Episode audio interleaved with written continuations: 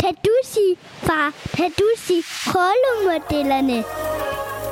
Rollemodellerne? Rollemodellerne. Mit navn er Bjørn Vestergaard, og det her, det er min søn Valdemar.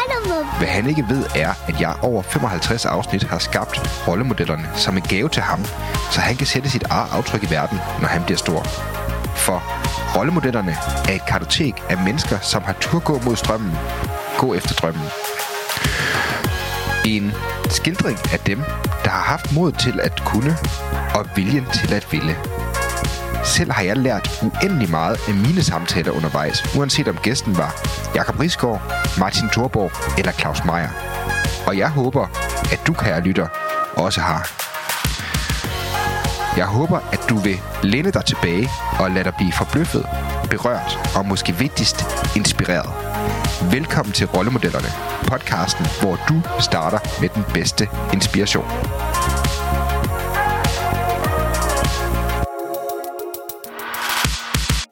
Gæsten i dagens episode er Claus Sibrandsen.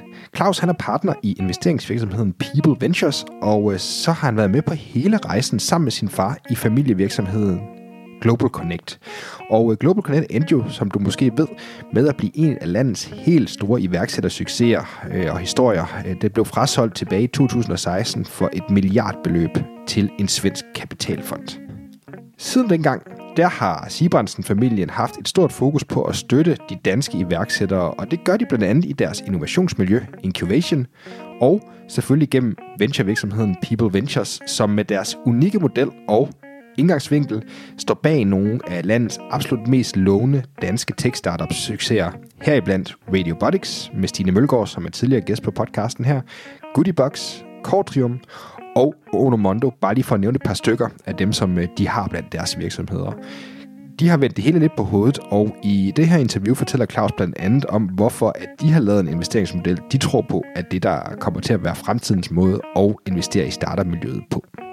Så har jeg en, øh, en kort bøn til dig, kære lytter, fordi som du måske ved, så er rollemodellerne jo netop mit Connemore-projekt, og øh, det er sådan set kun mig, der driver den.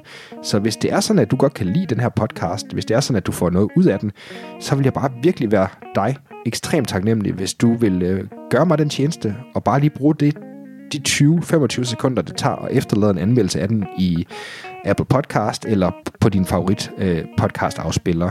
Eller måske endda faktisk endnu bedre, øh, del den med dine venner på sociale medier eller andet. Øh, det hjælper flere med at finde podcasten, og så øh, samtidig så hjælper det også mig med mit arbejde med rollemodellerne. Så hvis du vil hjælpe mig med det, så vil jeg være der enormt taknemmelig.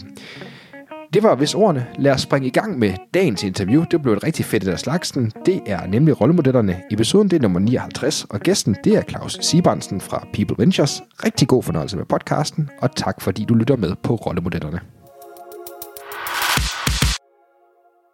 Ja, det er Bjørn her med en kort meddelelse til dig, kære lytter, inden vi går i gang med dagens afsnit.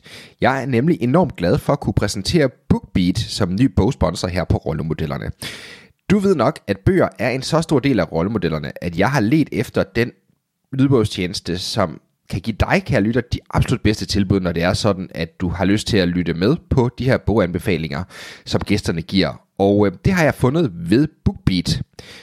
Det betyder faktisk, at du eksklusivt som lytter på rollemodellerne får gratis abonnement i 6 uger med ubegrænset adgang til over 250.000 lydbøger på BookBeat Premium.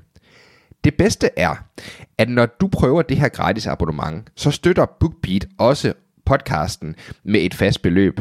Og det gør de faktisk også, selvom du ikke fortsætter som betalende abonnement, når den gratis prøveperiode er slut. Der er med andre ord ingen grund til ikke lige at stoppe den her podcast øh, to minutter. Gå ind og prøv BookBeat lige nu, fordi så får du de her 6 ugers gratis lydbøger, og så støtter du faktisk rollemodellerne samtidig. Det tager seriøst to minutter. Hop ind og gør det med det samme. Så stop podcasten, gå ind på bookbeat.dk-rollemodellerne, så vil jeg selvfølgelig være dig taknemmelig. Som du ved, så ligger jeg også stor arbejde i den her podcast, og det er også derfor, det er nødvendigt, at du støtter de her sponsorer, som vi har på rollemodellerne. Det gør vi så, at du kan fortsætte med at lytte gratis til podcasten, og det er også derfor, jeg håber, du vil hjælpe mig ved at bruge de her to minutter, det tager at oprette et gratis prøveabonnement. En del af det her, det er også, at jeg kommer med en kort boganbefaling senere fra BookBeat inde i selve podcasten. Men lige nu, der synes jeg, du skal skynde dig ind på bookbeat.dk-rollemodellerne, og så får du 6 ugers gratis lydbog, og så støtter du også rollemodellerne samtidig. Kan du gøre mig den tjeneste? Stop podcasten, gå derind, skriv dig op, inden du fortsætter. Nu har du gjort det, ikke? Sådan.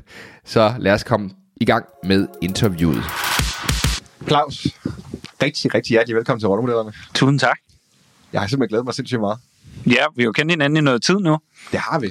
og så jeg har, jeg har set frem til, at vi fik en god samtale i dag. Ja, joken er vel næsten, at vi... Det er faktisk nærmest et par år siden, vi sådan først snakkede lidt sammen om, at det Mm. var ved at være tid, ikke? Og så gik der lige de par år. Lige pludselig corona og whatnot, ikke? Ja, det er helt vildt. Jeg kan godt huske, du var, du, vi, var, vi mødtes for, det er jo altså over to år siden. Ja. Og jeg havde mødt nedenunder og tænkt, ej, nu er det ved at være tid. Der flyver det alligevel. Det er sgu ret vildt. Og det jeg ved, Claus, du har jo siddet og ventet, ikke? Altså, du har hver eneste dag på telefonen ringer. Hvornår ringer podcasten? Hvornår, hvornår, skal, hvornår skal jeg rollemodellerne, ikke? Men jeg har sat en reminder hver måned i min kalender. Og der skete ikke noget. Men altså, nu må det være. Nu må det være. Og tusind tak, fordi du vil lægge lokaler til herude i øh, jeres rigtig dejlige omgivelser herude i Incubations øh, ja, office space. Yes. Det er, jeg vil ønske, at jeg kunne tage lytterne med på en rejse herude, og det er også det, jeg sagde til Claus, det kan jeg godt sige, også på, på kamera lige ved at sige, på mikrofonen, at, øh, at normalt der optager jeg jo de her podcast inde i øh, studiet, inde i Lydens Hus, men øh, ja, det giver simpelthen så god energi at komme herud, så det var faktisk der, hvor jeg sagde, Claus, vi er nødt til at komme ud, i, øh, ud ved jer og holde interviewet, så tak fordi det kunne lade sig gøre. Ja, det er fedt. Det er dog lidt unfair at lave ren lyd, når man er i sådan en space her, men altså, det, det, må, det må vi prøve at kompensere med øh, andre ting. Det er det. Vi fald lige skyde et par gode billeder, så må vi finde ud af, hvad vi ellers skal gøre, gøre ved det, ikke? Claus, øh, lad os springe lidt i gang med snakken. Ja. Ja. Der er jo sindssygt meget, vi kan snakke om. Øh, Vi kan jo godt afsløre for, for lytterne, at vi har siddet og snakket alt for lang tid inden. Så, og, alt, og nogle virkelig spændende emner, som øh, vi burde have haft med på det her. Yes. Det, det har vi ikke. Men lad os prøve at starte med at så sige, øh, det er jo ikke frygtelig lang tid siden, at I faktisk øh, startede People Ventures. Kan du ikke fortælle mig lidt om øh, tankerne bag det, og hvad er det, I øh, ligesom har taget med her til, øh, til, til den del af gamet, som I, I ligesom beskæftiger jer med i People Ventures? Jo, det vil jeg i hvert fald... Øh, lad mig give sådan øh, en lille smule øh, forhistorie til, til, til People Ventures, hvorfor vi står sådan på det, på det sted, vi er i dag, og med det stadie, vi er i. Vi har jo sådan... Jeg og, og mit team har investeret i, i startups i snart fem år nu. Øh, og har har hele tiden gjort det ud for sådan en lidt anden mantra, end det vi har set i markedet, sådan, hvor, man, hvor man investerer rigtig bredt og rammer rigtig mange iværksættere og leder efter det der, det der ene unicorn, som, øh, som øh, kommer til at eksplodere og erobre hele verden og alt muligt. Og det har vi, det har vi altid arbejdet lidt med en anden mentalitet omkring. Så mere at kigge på, hvad er det for nogle udfordringer, man har som iværksætter, øh, og øh, kigge i høj grad på nogle sådan nogle lidt andre typer, typer selskaber, som skal på nogle rigtig, rigtig, rigtig, rigtig fede vækstrejser og bygge nogle fantastiske team og nogle, have nogle ambitiøse mennesker osv. Og det er det, vi har øvet os på i, i, snart, i snart fem år. Øh, har i dag jo investeret i, i 12, øh, 12 forskellige selskaber. Alle sammen lever endnu. Det er helt fantastisk. Ja, det er vildt. Øh, og det, det synes vi egentlig, under, under sådan vores incubation brand, kan man sige, som jo i, i, i en del år havde nogle forskellige ben at stå på. Blandt andet den hop, vi sidder her i dag, men også vores investeringsben. Men der tænkte vi, jamen der, der er faktisk behov for, at vi, vi ligesom forløser det potentiale, med, som vi sidder med. Hele, hele modellen i Pil Ventures går på, at vi ligesom har meget sådan klassisk investeringsteam, men så er vi i vores sådan bagkatalog, vores, i, vores, øh, i vores miljø har øh, en, en række forskellige ressourcer, som kan hjælpe med alle de forskellige udfordringer, man, som man kommer til at opleve. Ja. Med sikkerhed kommer til at opleve på sin, på sin rejse. Så har man sådan en palette af nogle forskellige ressourcer, men sådan fire områder, som er sådan rigtig vigtige for, for den rejse. Som sådan, den første ting er kommercialisering, som vi altid fra starten af, at, at, at jeg gik ind i det her, altid har været ligesom den største, allerstørste pain i teknologiselskaber. Det er simpelthen at komme ud til markedet, forstå, hvad det er for nogle behov, hvordan sælger du det ind, og komme, få, få omsætningsmotoren i gang. Og det er nok det, som, det, er det, som fylder rigtig, rigtig meget i både vores mindset, men også i den, i den ressourcepulje, som vi har og hjælper iværksætter med. Ja. Så er der også en produkt og teknologi, som i sig selv, sådan, når man meget, meget tidligt kender, kender det jo selv, sådan, inden man sådan reelt er kommet i markedet med et eller andet produkt, men der er rigtig meget forfining af både teknologi, men også af produkt og sådan opfattelsen af, om hvad er det for nogle brugere, man egentlig møder derude, og der altså ligegyldigt hvilket selskab, så siger jeg altid, der er altid en eller anden bruger bag en skærm eller bag et interface, som, som skal opleve at blive sådan man siger, sådan excited, men sådan begejstret omkring, øh, omkring den service eller det produkt, som du, du har leveret. Og det der med at forstå kunderne rigtig godt, det, det er jo også sindssygt vigtigt i forhold til at få den, den adoption eller penetration videre ind i enten den forretning, du sælger til, eller en eller anden brugergruppe osv.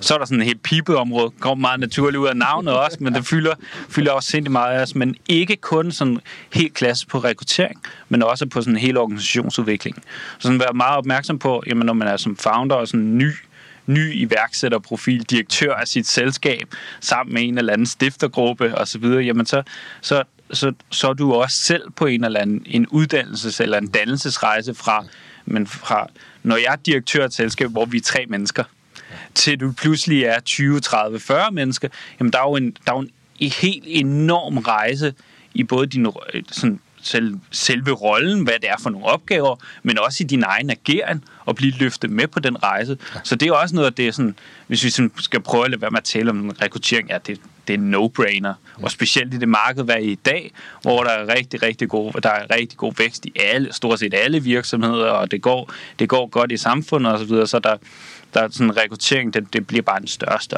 en største udfordring. Ja. Men jeg synes i høj grad også, at det, det med at løfte mennesker med på den rejse, og ikke, lade dem, ikke efterlade dem sådan et eller andet sted på en meget tidlig stadie af virksomheden, og sige, jamen I, I, I dur bare ikke til det her, men lad os da prøve i flok at få løftet alle med.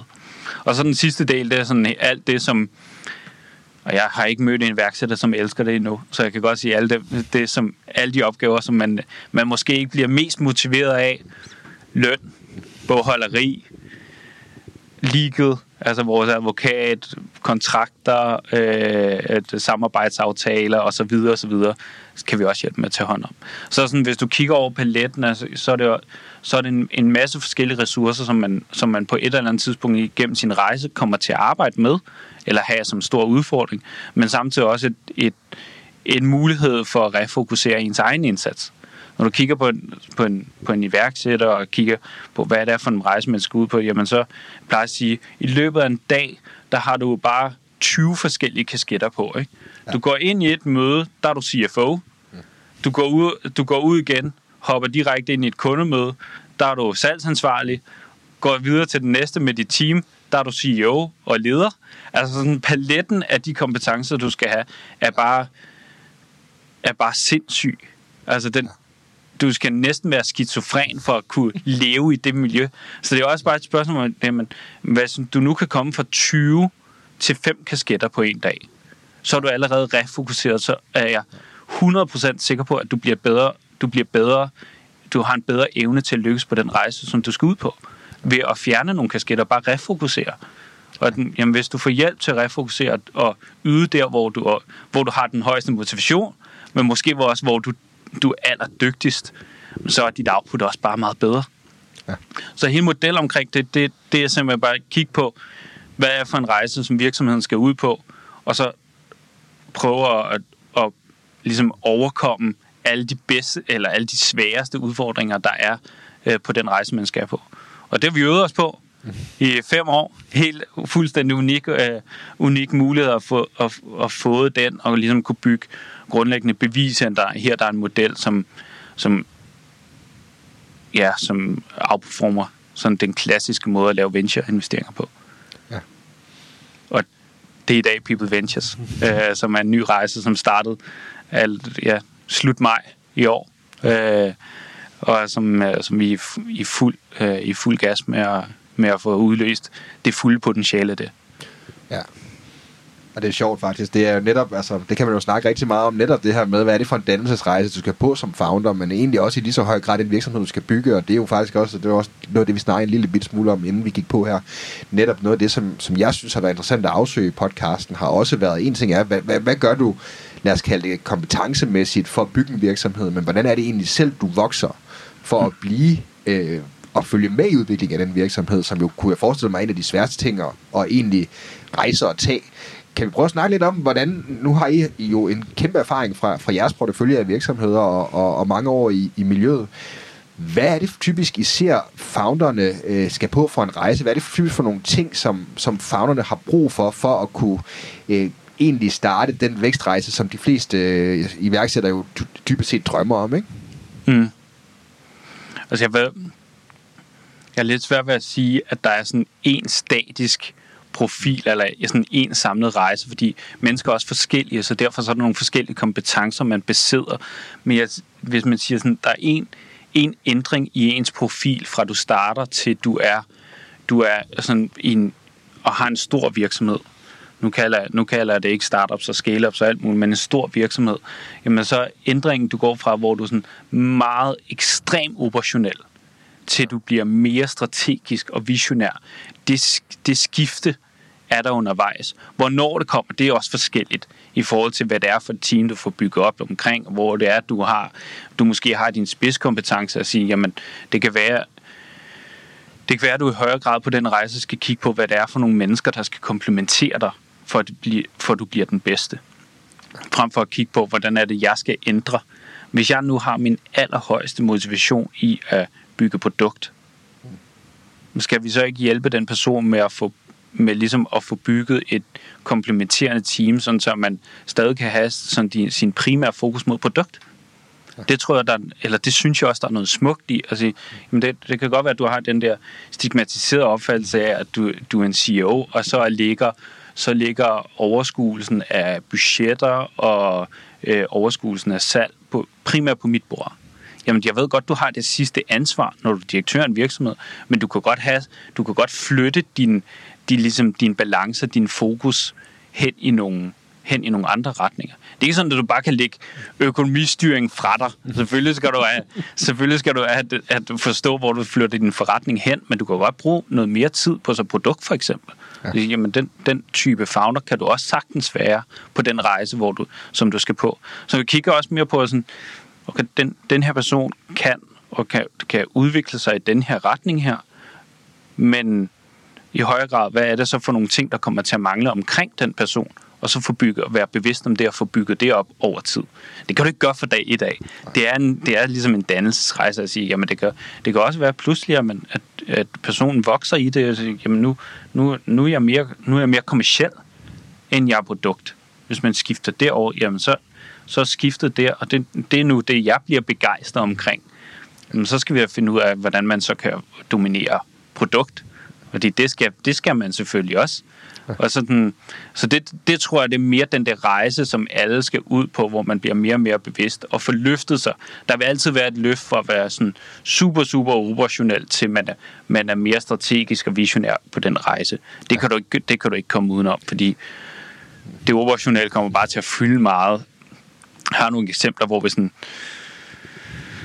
virksomheden var stadig, altså, var stadig sådan stor og og, og man, founderen sad stadig altså helt nede sådan i Somi-kanaler og kiggede på, øh, kiggede på nærmest sådan hver eneste post, der blev lavet på, på de her kanaler og, og kampagnerne osv. Og, og sådan, jamen det, det er måske ikke der, hvor din tid nu skaber allermest værdi. Det kan godt være, at du stadig synes, det er sjovt. Måske, også, måske en af eneste også er stadig kontrol, fordi det er, det er jo også et kæmpe skift. Altså en kontrolskifte, der er sådan, du skifter fra, at du du, du, du, du er fuldt ansvarlig selv for alt, hvad der foregår, til at du skal have tillid til, at din organisation kan løfte og udføre den opgave. Ja. Hvis ikke, og ofte bedre, end hvad du egentlig selv kunne på det tidspunkt. Men der er så også en tillidsskift, som man også skal igennem. Altså, okay, her kan man sænke skuldrene, skuldrene og godt vil lægge dig tryk på, din, øh, på hovedpuden og om aftenen og sige, okay, forretningen kører altså også, selvom jeg ikke lige, uh, ikke lige er der hver eneste minut. Altså, det tror jeg også sådan, på en eller anden, det er jo egentlig meget sjovt, sjov, sådan, måske gør sig også selv sådan en lille smule uafhængig af forretningen på en eller anden måde. Altså man skal evne at kunne det. Og det tror jeg sådan, sådan evne måske, hvis du har behov for at tabe ud og tage et break, men så skal man også kunne det, fordi hvis du er, hvis du stadig er kernen og din forretning går totalt i stå, bare fordi du skal have, du skal have en tur på ferie Ja. en uge, jamen så, så tror jeg også, du har fejlet lidt i den, i den måde, du har ligesom bygget din organisation op. Fordi man skal jo man skal udvikle organisationen til, at, du, at den også virker uden dig Ja. på en eller anden måde. Ja. Øh, selvom det er, altså, det er sindssygt svært, men det er den måde, man ligesom skal bygge det op på. Altså, det tror jeg, det tror jeg det går igen. Og så er der masser af nuancer ind imellem det. Ja. Men, men det er nok sådan en...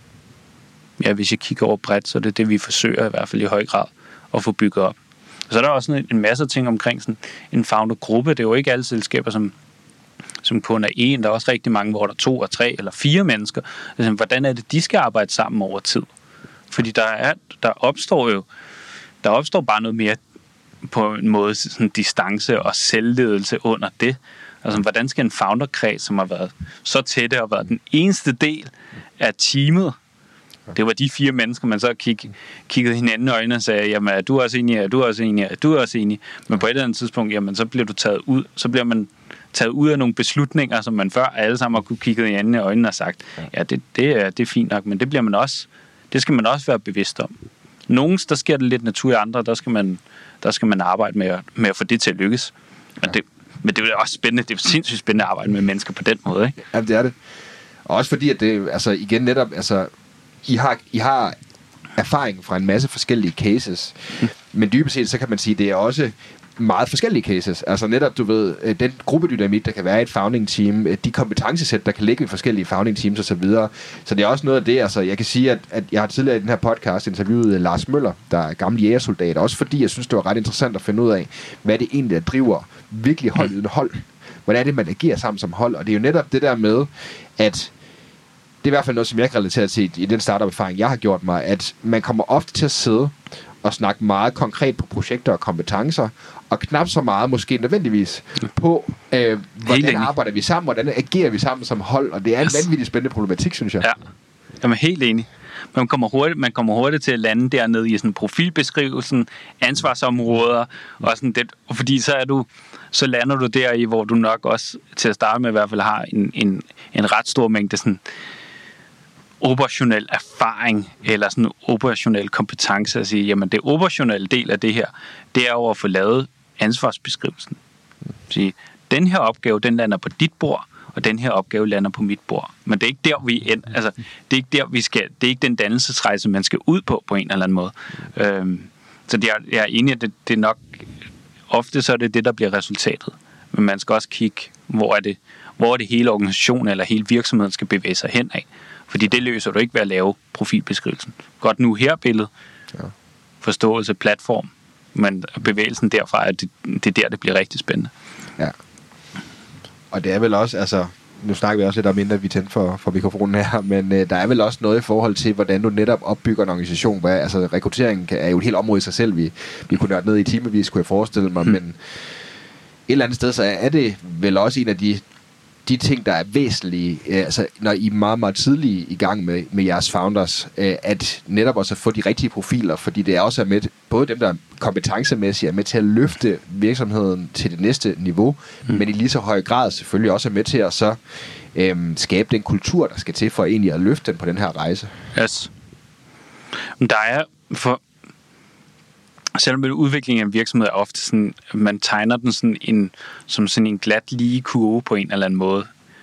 Mange vil gerne sige, at den er eksponentiel, men, men jeg ser det mere som sådan nogle trappetrin, der er. Altså, man, over, man ligesom overkommer nogle store udfordringer. En af udfordringerne er helt klart at få de rigtige mennesker på på de rigtige tidspunkter. Og derfor tegner det lidt som sådan en trappetrin. Altså, der er nogle ting, der er, man, man oplever ligesom, der er nogle stadier, hvor at du står med følelsen af, at det er for tidligt, men det godt kan være det rigtige tidspunkt. Altså, du har, du har måske ikke penge til den her type profil, men den vil kunne gøre, at du løfter dig op på det næste trappetrin. Og den der, hvornår er det, det er det rigtige tidspunkt at lave den, det, det, det tror jeg, det er noget af det, der er det sværeste sådan at rekruttere forud i tid for den rejse, som du er på måske om et halvt eller et helt år. Og det, kan godt, og det er afsindigt vigtigt, du gør det, men hvem, hvem er det så? Altså, hvad er det for en profil, du skal have på det tidspunkt for, for at komme derhen? Jeg tror også, i vores, eller vores model, der prøver vi også at, at bypasse det en lille smule, og, og prøve at minim, måske minimere tidspunktet til der, hvor den rigtige ved at sige, jamen, en del af de ressourcer, vi har og er i vores team, jamen dem kan vi faktisk minimere ved at tage nogle interimpositioner. Så ofte jamen, så, så kigger du ud i, at jamen, om, lad os sige, om ni måneder, der skal jeg have den her profil, og det ved jeg godt, jeg skal, fordi der, der er, vi, der er vi ligesom på det rigtige stadie, vi er på det rigtige omsætning, det er måske ved at være tid til at lancere et produkt eller lignende, jamen så er der, så er der ofte en 3-6 måneder, hvor at du, du skal have hjælp af en sådan highly skilled, ja. men det måske, er, det er måske lidt for tidligt. Og der kan vi faktisk accelerere rigtig, rigtig meget ved at tage nogle interimpositioner, fordi du får så adgang til en, til en eller anden meget, meget dygtig person, men til start med kan det være, at det er rigtig fint at have personen to dage om ugen. Ja. Og så, så kan du faktisk accelerere den proces hen mod, fordi du opnår stadig med to, nu har jeg bare eksempel, to dage om ugen ja. i tre måneder, jamen det er faktisk, det stiller dig måske i en rigtig, rigtig, rigtig stærk position til netop at blive skarp på den profil, du så ender med at skulle have. Ja. Også med, hvad det er for en opgave, der er om 6 måneder eller 9 måneder, som eksempel gik ud på. Ja. Altså, hvis man accelererer den, og ikke, og ikke du kan godt være bevidst om, om 9 måneder, der, der, der, skal du have, der skal du have den her profil på holdet, fordi det vil være det rigtige tidspunkt, men du kan ikke på det tidspunkt måske definere, hvad det er for en opgave, der ligger. Nej. Det er, det, det, er en, det er en forestilling om, den er men så lad os arbejde omkring, hvad det er for en profil og opgave, det er. Så det har vi også set, det, det, er faktisk en, det virker faktisk ekstremt godt fordi der kan du tage, der kan du ligesom, hvis du har en trappe, så kan du ligesom gøre trinene mindre ja. undervejs, vil jeg sige, jamen så lad os prøve at komme derhen til. Vi prøver, vi prøver at komme seks måneder hen ad vejen og sige, jamen nu er vi skarpe på det, så er trinet op til, den, til det næste trin, jamen den, er, den bliver bare mindre. Øh, og det, det, det, tror jeg, det, det tror jeg på har en rigtig, rigtig stor øh, impact, øh, når man udvikler på den måde. Ja det er en fed tanke, synes jeg netop, fordi jeg synes, det er så genkendelig problematik, det der med. Altså, jeg er jo... Øh, øh, vores startup Potup er jo en del af den her, øh, det her øh, Accelerate-forløb Beyond Beta, hvor at vi sad i, jeg sad i et breakout session her det var sidste uge, vi havde det, øhm, første, første workshop på det, men hvor der også sad en founder, som helt åbenlyst manglede noget, nogle kompetencer til, altså han, de var startet to, så var han en tilbage, ikke? men helt åbenlyst manglede det der, men det er også samtidig en af de sværeste problematikker, når man er rigtig tidligt, det der med, at du kan godt identificere nogle huller, du har, eller nogle kompetencer, du mangler, men alligevel så sidder du også, og så skal du finde ud af, hvordan kan jeg få de rigtige mennesker ombord, og så er der stadigvæk det der med, det er ikke, det er ikke en, du bare kysser i byen, men det er faktisk en, du tager med mm. og gifter dig med, når, det bliver, når, når vedkommende kommer til at indgå som del af din virksomhed. Yes. Den der tanke med interim, synes jeg er vanvittigt spændende, i forhold til netop at så kunne give noget, lad os kalde det førstehjælp i en periode, også fordi vi ved, at når vi er i startups, så kan omstændighederne og verden bare ændre sig så enormt hurtigt, ikke? Jo, omstændigheder, men det kan også være ens egen bevidsthed. Altså, om hvor, hvad, altså, hvis det er en meget, meget, meget, meget tidlig del af rejsen, altså, men det, vi, man ser også ofte, at produkterne helt divergerer ligesom ændre retning i forhold til målgruppe, eller lignende. Hvor sådan, men jeg fandt ud af, at det her, at det her marked simpelthen ikke er interessant, men jeg er stødt på den her opportunity, så nu skifter vi lige 90 grader og 180 grader i forhold til, hvor man havde forestillet sig, man skulle hen, og det, det er alligevel, så kan det være, at det er en anden type profil, du skal have med på det tidspunkt. Så det der med også sådan blive mere og mere skarp på, hvor det er, man, man bevæger forretning hen, det tror jeg også rigtig meget på, at, man, at der er en, læring, der er en høj grad en læringsfase, som man skal over, før man siger, nu har jeg styr på den del, så er det næste trin derfra, og så, så bevæger sig ud af det, det spor. Men det er vel i virkeligheden også, altså det vi så snakker lidt om, er vel også et eller andet sted den der professionalisering af forretningen. Altså der, hvor du ved, at du går fra og så siger, okay, jeg kan se, der er et problem her. Vi tror på, at vi kan løse det på den her måde. Men faktisk også til at gå og sige, jamen nu bygger vi en virksomhed, som vi tror på kan være med til at løse det her problem i, i en omfang, hvor vi både kan lave mm. en, du ved, en god løsning, men også en, der kan, kan vise sig at blive en bæredygtig forretning. Ja. Professionalisering er et, er et godt ord. Mm. Uden det, nogen nogle iværksættere vil nok opfatte det måske en lille smule negativt. Og sådan, vi er sgu da professionelle i dag. vi arbejder top professionelt. Det, ja, men det, det er ikke det. Men vi- måske er det også noget, noget sådan proces og struktur, der skal til på et eller andet tidspunkt. Kan, nogle gange kan det godt være også negativt, det er slet ikke det. Men det, der, er- der kommer noget... Der kommer, man kommer i hvert fald til et tidspunkt, hvor at, jamen, så er det jo ikke bare dig selv op i dit eget hoved, som du skal være bevidst om, at du tager det her valg. Nå, men det valg, du også tager, det, det kan du stadig... Du kan godt tage valget, men du skal også ligesom have nogle andre med på rejsen. Mm. At du skal kommunikere videre til resten af dit team, du har med.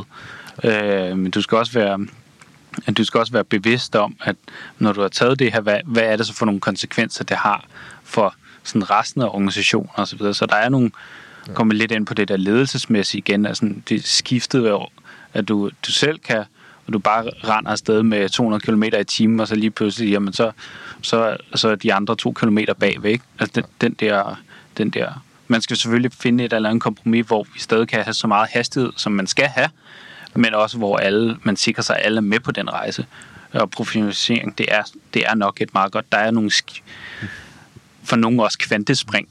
Ja, altså, mm, altså at gå fra, at man bygger produkt, til du hopper, hopper over sådan til næste stadie, hvor du sådan kommercialiserer og så videre. Der er nogle, det er, sådan, det, det er nogle tunge skift. Også organisationsmæssigt, kulturmæssigt og så videre. Ja.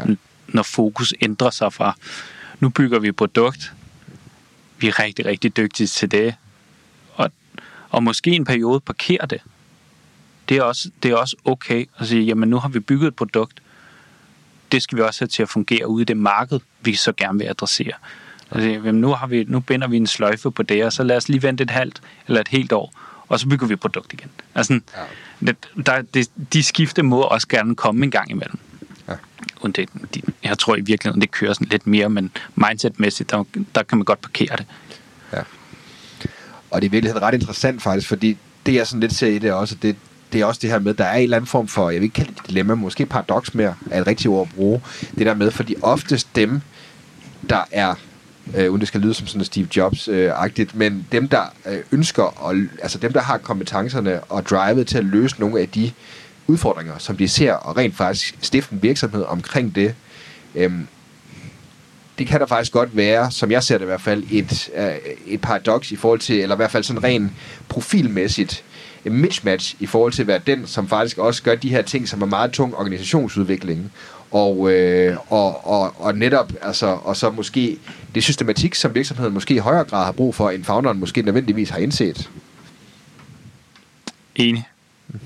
Jamen, der er ikke så, der er ikke så meget... Og jeg tror ikke, man skal forsøge at ændre den profil. Altså, så, så skal man være ekstremt bevidst om netop, hvem er det, man skal supplere sådan en profil med. Fordi profilen kan være enormt, enormt stærk på den rejse, man skal ud på. Fordi den der, man kan kalde den sådan chief visionary, ikke? Altså, Ja. tænker bare, ændring af adfærd af et menneske 10, 15, 20 år ud i fremtiden, at den ty, det kan være rigtig, rigtig stærkt at med på rejsen, men det er måske ikke den person, som skal styre finansafdelingen. Ja. Altså, ja. den, den, der, er så langt, der er så langt mellem de profiltyper, at det simpelthen bare, det vil aldrig blive en succes. Så der tror jeg mere på også det der med at komplementere og sige, at den profil, den har vi. Det er rigtig, rigtig stærkt for den virksomhed. Så skal vi finde ud af, hvordan vi så får bygget op, sådan, så der er ro på, og der skabes momentum bag kulissen på en eller anden måde. Ikke? Velkommen til dagens boganbefaling i samarbejde med BookBeat, som er bogsponsor på podcasten. I dag er emnet for snakken med Claus selvfølgelig iværksætteri, og derfor kommer jeg også med en anbefaling af en af de bedste starterbøger, jeg nogensinde har læst. Det drejer sig selvfølgelig om iværksætterbogen, som er skrevet af de to tidligere rollemodellerne gæster Lars Tvede og Mads Fagerholt. Og jeg synes personligt, det er en af de mest håndgribelige og letforståelige bøger for dig, som drømmer om at starte din egen virksomhed. Det fede ved iværksætterbogen er, at den kommer med anbefalinger til personlige ting, du skal være opmærksom på i rollen som iværksætter, men giver også konkrete råd og strategier til hele processen om at tage din virksomhed fra idé til endelig exit. Jeg synes, den er super god, og øh, du kan læse eller lytte til iværksætterbogen gratis på BookBeat ved at gå ind på bookbeat.dk-rollemodellerne, og så støtter du samtidig mit arbejde med podcasten. Så hvis du skriver dig op, så får du samtidig adgang til 6 ugers gratis, ubegrænset øh, adgang til over 250.000 lydbøger. Så Det kan du gøre ved at hoppe ind på bookbeat.dk-rollemodellerne, og så tegne et gratis prøveabonnement nu. Claus, øh, en af de ting, som jeg virkelig, øh, som jeg virkelig noterede mig, kan jeg sige, eller i hvert fald som jeg bemærkede og beundrede faktisk øh, første gang du og jeg, vi sådan snakkede for way back og alt det der, det var jo egentlig, man kan sige, at, at alt det, I har bygget med People Ventures, og alt det her ude, vi sidder ude i Incubations Hub og så videre herude, er jo noget, der kommer på bagkant af, at din familie har stiftet, øhm, har stiftet Global Connect, og, og ende med at frasælge den til EKT på et tidspunkt og så videre, eller en, en største del af det, ikke? Øhm, noget af det, som jeg virkelig sådan blev mærke i dengang, kan jeg huske, som jeg synes var super sejt, og egentlig også noget, som jeg blev lidt nysgerrig på at høre lidt mere om. Det var også, jeg kan huske noget af det første, du sagde også, det var, at da du startede sådan med at arbejde sådan professionelt i Global Connect i, mm. øh, i familievirksomheden, der var det jo sådan set som, som kundeservice øh, ish-agtigt noget. Yes. Kan du prøve at sætte et par ord på det? Eller sådan, ja, altså, det vil jeg i hvert fald. Det vil jeg i hvert fald. Må jeg starte en lille smule før? Fordi ja. hvis jeg sådan kigger på sådan hele min sådan hele min, min opvækst på en eller anden måde. Altså, jeg var jo, jeg, jeg var, hvad har jeg været, ni år? Og, nej, jeg har nok været en 7-8 år, da, da mine forældre startede Global Connect, og lige før den Zone System og så videre, de har lidt på et par virksomheder, som, som var, var på, mange, på rigtig mange måder en grundsten i familien. Fordi det er at starte virksomhed med familie med to, to voksne, tre børn, øh, og en, en lille gård på, øh, på Amager ude mod, øh, ude mod Dragør, som, som blev stillet på højkant og risiko med, og sådan hele det der med sådan, jamen det er, det skal bare lykkes det her for den familie. Og det betyder også sådan, jeg husker tilbage, jeg, jeg husker tilbage sådan, som ikke særlig gammel, hvad har jeg været en, jeg har måske været 6-7 år, hvor jeg sidder på loftet på den her gård her. Mm. Min far, han, han, han, lavede, han startede med at lave sådan nogle, øh, sådan nogle elektronikbokse til medieselskaber øh, og sådan broadcast-selskaber ude i Østen. 12 teknologi til Østen, det, var sådan, det er sgu egentlig meget vildt øh, at tænke på fra, fra Danmark af. Men, men jeg kan huske, at jeg sad, jeg, jeg sad på loftet og var med til at lodde noget af det her udstyr her. Ja. Altså sådan, i dag, det er jo, bør, altså, det er jo børnearbejde, ikke? Ja. Øh, men, vi, men, men jeg var, jeg var, for det første var jeg sindssygt beæret over at blive, ligesom, få opgaven ja. om, at Nå, du må være med til det her. Jeg kan også huske, at jeg har brændt mig på en loddekolbe, så det har jeg også prøvet at få, få vabel på, vabler på fingrene og sådan noget. Men at sidde der og sådan være med til, fordi det var det, der skulle til for at få de her elektronikbokse ud til kunderne. Og det, det, det, det er sådan meget, altså hvis man skal sætte sådan nogle, nogle mindesmærker i ens opvækst på en eller anden måde, den der, den var i hvert fald meget, meget stærk. Så jeg startede, jeg var sådan, jeg, jeg har ikke været verdens bedste op igennem folkeskolen, fordi jeg sådan den der bigger purpose med skolen og men, øh, skolen og uddannelse og sådan har jeg aldrig jeg har aldrig ligesom kunne se min vej igennem det. Så jeg startede jeg startede i Global Connect som som 18 år i øh, som ferie, sommerferiejob. Øh, to måneder havde, havde, havde vi aftalt at sige, jamen det er det, er det, og så skal du finde ud af, hvad du, hvad du så skal lave. Øh, vi har aldrig haft, vi har aldrig i vores familie sådan haft, at det der med uddannelse, det har vægtet meget, meget højt, fordi min, mine forældre er også autodidakte i, øh, i, i, i at bygge virksomheder, så der har aldrig været sådan en fast rejse til ligesom ind i, ind i et erhvervsliv eller lignende. Sådan, hvis man har høj motivation, og du er ambitiøs omkring det, du gerne vil, så skal du nok opnå det. Ja. Det er sådan grundlæggende. Sådan, så er den slået på pas. Og sådan, ja. hvis, hvis du gerne vil, så kan du selvfølgelig. Så jeg startede i, i Global Connect der, som 18-årig, og, og, og til at starte med, jamen, det at sidde og tage telefoner, og der, der er temmelig mange temmelig, der, der er ret mange kunder i Global Connect, så temmelig mange kald. Øh, også en nattevagter aftenvagter, og sådan, ja. kørte hele julet rundt og hele, hele døgnet, og nogle gange, nogle uger var man helt skildret, fordi du har været på øh, nattevagt, og så to dage efter var du på dagsvagt igen og sådan noget. Det var, det var, det var lidt crazy tid. Ja. Men jeg kan huske noget af det, noget af det som jeg sådan tager med derfra, den lærdom, som jeg har, det er det der med at forstå kunderne afsindigt godt. Altså fordi du, for det første så forstår du kunder med hvad er det for, når, når en, i det her tilfælde, når internetforbindelsen gik ned til den her virksomhed, men så hvad er det, det betyder, hvis en, altså, de bliver, hvis en internetforbindelse, der er en eller anden entreprenør, som har gravet fiberkablet over uden for deres bygning, de bliver nødt til at sende alle deres medarbejdere hjem. Ja. Der er ikke nogen, der kan arbejde, fordi der ikke er noget internet. Ja. Sådan, okay, det er der alligevel. Og så forstår de her mennesker, meget, meget frustrerede, nogle gange meget, meget frustrerede mennesker. Helt ja. naturligt, at det, er sådan, det kan være ødelæggende for en virksomhed. Altså, de mister omsætning, de mister indtjening, alt muligt øh, på den dag. Men så forstå og ligesom for hjælpe med at løse nogle problemer. Mm. Og det der, det, det har jeg taget med mig, sådan, det er som en rigtig, rigtig stærk ting. At når, vi så, når vi så havde et af de problemer, så gjorde vi alt, hvad vi overhovedet kunne, for at man lykkes på den med at løse den opgave, som der, som der blev stillet der. Jeg kan huske, at vi var meget ærlige, fordi det er jo altid sådan, det er altid svært at ligesom komme ind som søn af direktøren og ejerne i, i, i nede i organisationen, nede i, nede i sådan det operationelle. Og, sådan, og jeg kan huske på den første samtale med, med, med min leder på det tidspunkt, øh, som, som sagde, at jamen, jeg, jeg har fået at vide af din far, at øh, hvis du ikke laver dit job, så er du den første, der bliver fyret. Okay, så er niveauet ligesom lagt her. Men det, det, og, det, og jeg faktisk jeg, jeg er rigtig, rigtig glad for, at den besked kom. Ja. Fordi det gjorde, det var også med til øh, at ligesom sætte et niveau om, hvad er, det for, hvad er det for et niveau, jeg selv skulle ligge for at for at selvfølgelig blive anset som fuldstændig med, altså medarbejder som alle andre, ja. men også at forstå, at jamen, du kan ikke bare, hvis du, vil, hvis du gerne vil ligesom igennem organisationen udvikle sig derfra, jamen, så bliver du nødt til at performe også på et niveau, som er nogle gange bedre end de andre. Ja. Og, og, og den der, det, det var sådan, og selvfølgelig også en stærk meddelelse, sådan, men selvfølgelig så er det det, og, og, og jeg har, altså jeg har aldrig nogensinde, aldrig nogensinde ligesom sagt noget om, tror jeg, i lang tid, der gik jeg meget, meget lavere løn end alle de andre. Mm. Øh, fordi det var, det, der skulle i hvert fald ikke være nogen, der skulle ikke være nogen, noget, der forvirrede organisationen.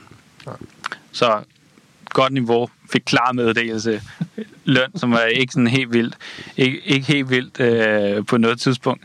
Og så sådan langsomt sådan bevæge sig igennem en organisation, hvor, hvor jeg så fik jeg muligheden for, for at bygge sådan en helt cloud-division op, sådan en IT-infrastruktur op, øh, og med til at, at lede det til at starte med de første kunder på plads og så videre.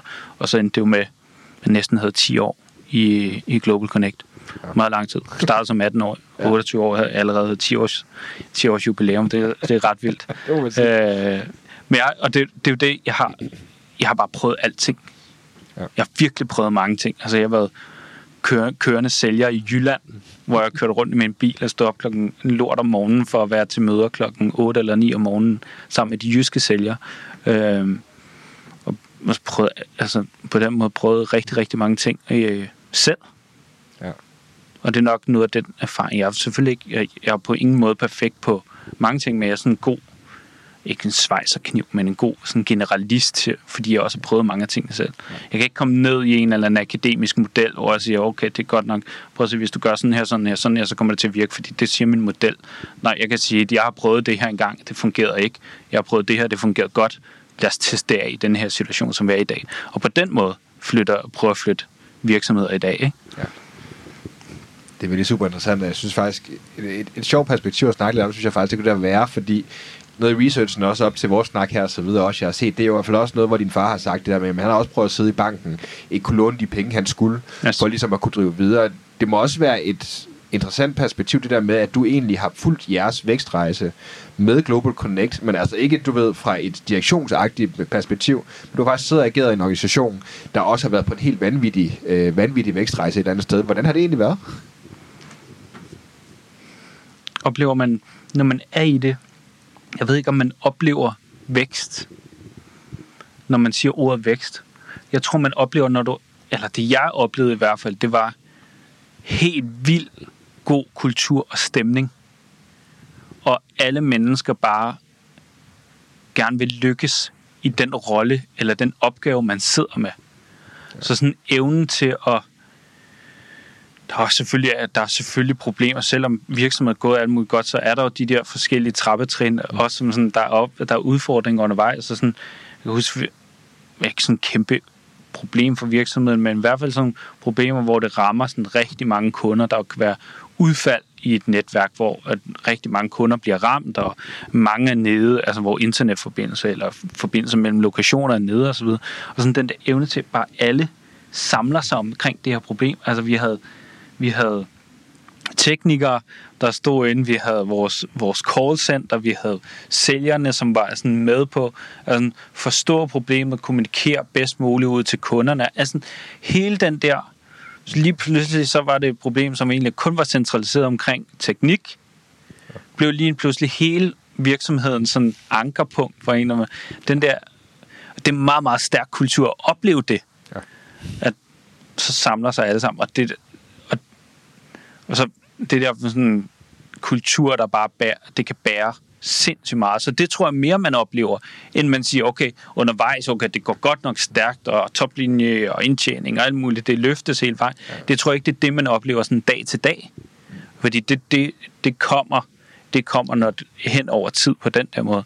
Men den der meget, meget stærke folk, de bare begejstrede, og det, det, det er meget, meget, når man mærker det. Man er ikke i tvivl om, den er der, når det er. Når det er. Øh, måske lidt svært at, at sætte sådan på opskrift. Ja.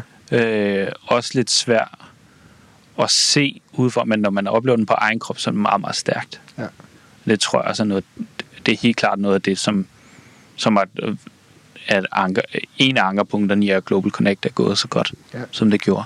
Hvad tror du, det var, at øh, I lykkedes med, der gjorde at, øh, at skabe den her, altså man kan sige, man måske ikke se kultur på opskrift. Hmm. Det, det, det, det, det den præmis, den køber jeg sgu egentlig. Men et eller andet sted, så tænker jeg også, at du må have gjort dig nogle tanker om, hvad det er, fordi at, at det der med, altså i sidste ende, jeg synes det er meget interessant også, fordi noget af det, vi har snakket om, øh, jeg tror det var inden vi tændte for mikrofonen dog, men det her med, at de her ting, altså man kan anskue, at resultaterne, de kommer herude, du ved, og det er noget, man jagter på den måde, eller man kan anskue, at man gør det så godt, man kan i den virksomhed, man nærmest skaber en sund kultur, så skal resultaterne nok komme. Mm. Og det er også lidt på en eller anden måde det, jeg kan fornemme, der er, altså, er sket med Global Connect, og det der sådan, den, den rejse, I var på med det, det skyldes også den her stærke kultur. Har det gjort dig nogle tanker om, hvad det, hvad det egentlig var, I lykkedes så godt med, sådan kulturelt, om, du ved, medarbejdermæssigt, der gjorde, at, at I, uh, I fik succes på den skala, I gjorde? Et godt spørgsmål. Jeg tror, at, at der, jeg tror ikke, man kan tage sådan én ting. Jeg tror ofte, det er sådan en samsurium af nogle forskellige ting, som går op i en højere enhed sammen. Man kan sige, at til start, til hvorfor, at, hvorfor kom Global Connect overhovedet til at, til at opstå? Det var sådan en, en mulighed, som vi var tog fat i. Altså, at den her mulighed, den er simpelthen, den, den skal vi tage. Og så er der, det, det er jo sådan timing, skråstreg sådan muligheder, som, som at gribe muligheden, når den er der. Det er jo heller ikke, det, det er der på ingen måde alle, der gør. Nu er, nu er der en markedsåbning, og den, den griber man så fast i. Det er jo sådan, det er starting point på en eller anden måde. Og så begynder man at bevæge sig frem, altså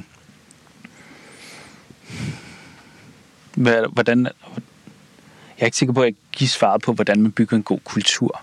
Altså sætte det, det spørgsmål om, hvad er opskriften på en god kultur, som jeg sagde, det, det, det er jeg ikke sikker på, man kan sådan lige finde på. Men jeg tror, der er nogle ting, der, jeg tror, der er nogle ting, der er med til at ligesom bygge at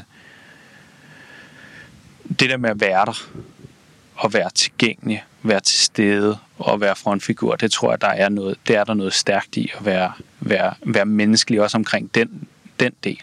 Øh, og ikke kun, ikke kun altid kigge på Excel-arket, og går det op med, med indtjening, eller kan du gå på kompromis med noget indtjening over at medarbejderne har det bedre og sundere over tid, tror jeg er en, tror jeg er en vigtig ting. Øh, jeg, tror, jeg tror faktisk også, der er noget omkring det med, at der har været store problemer.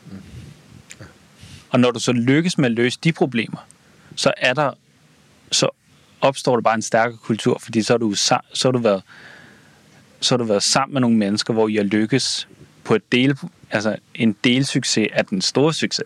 Ja. Den tror, den tror jeg, altså, altså man, jeg tror, alle har prøvet at sådan lykkes, om det er fodboldholdet øh, nede på fodboldbanen, eller det, det er badmintonbanen i dubbel, hvor du sammen med, med et andet menneske vinder eller lykkes med den opgave, du er blevet stillet, så skabes der et stærkere bånd. Og her der var bare der var der ret mange mennesker, som overkom nogle forskellige udfordringer, som gjorde, at, at båndet, følte jeg i hvert fald, var meget, meget stærkt, også imellem mennesker. Og jeg, jeg kommer i hvert fald ikke til at lave en opskrift på en god kultur her, men, men jeg tror, det er nogle af de ting, som der er sådan muligheder,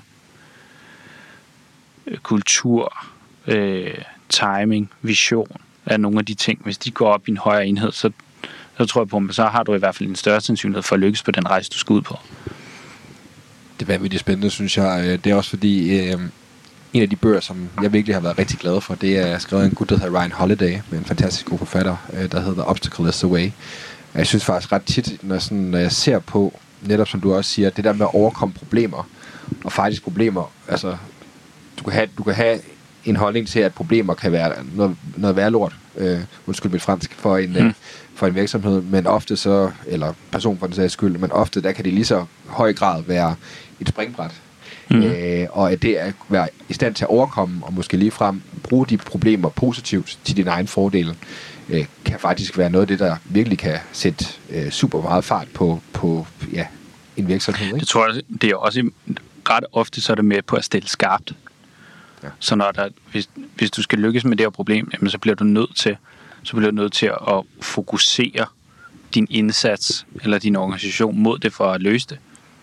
Og det, så det, det, hver gang der er det, så får, du, så får du mulighed for at refokusere og sige, okay, hvad er det, der er vigtigt her?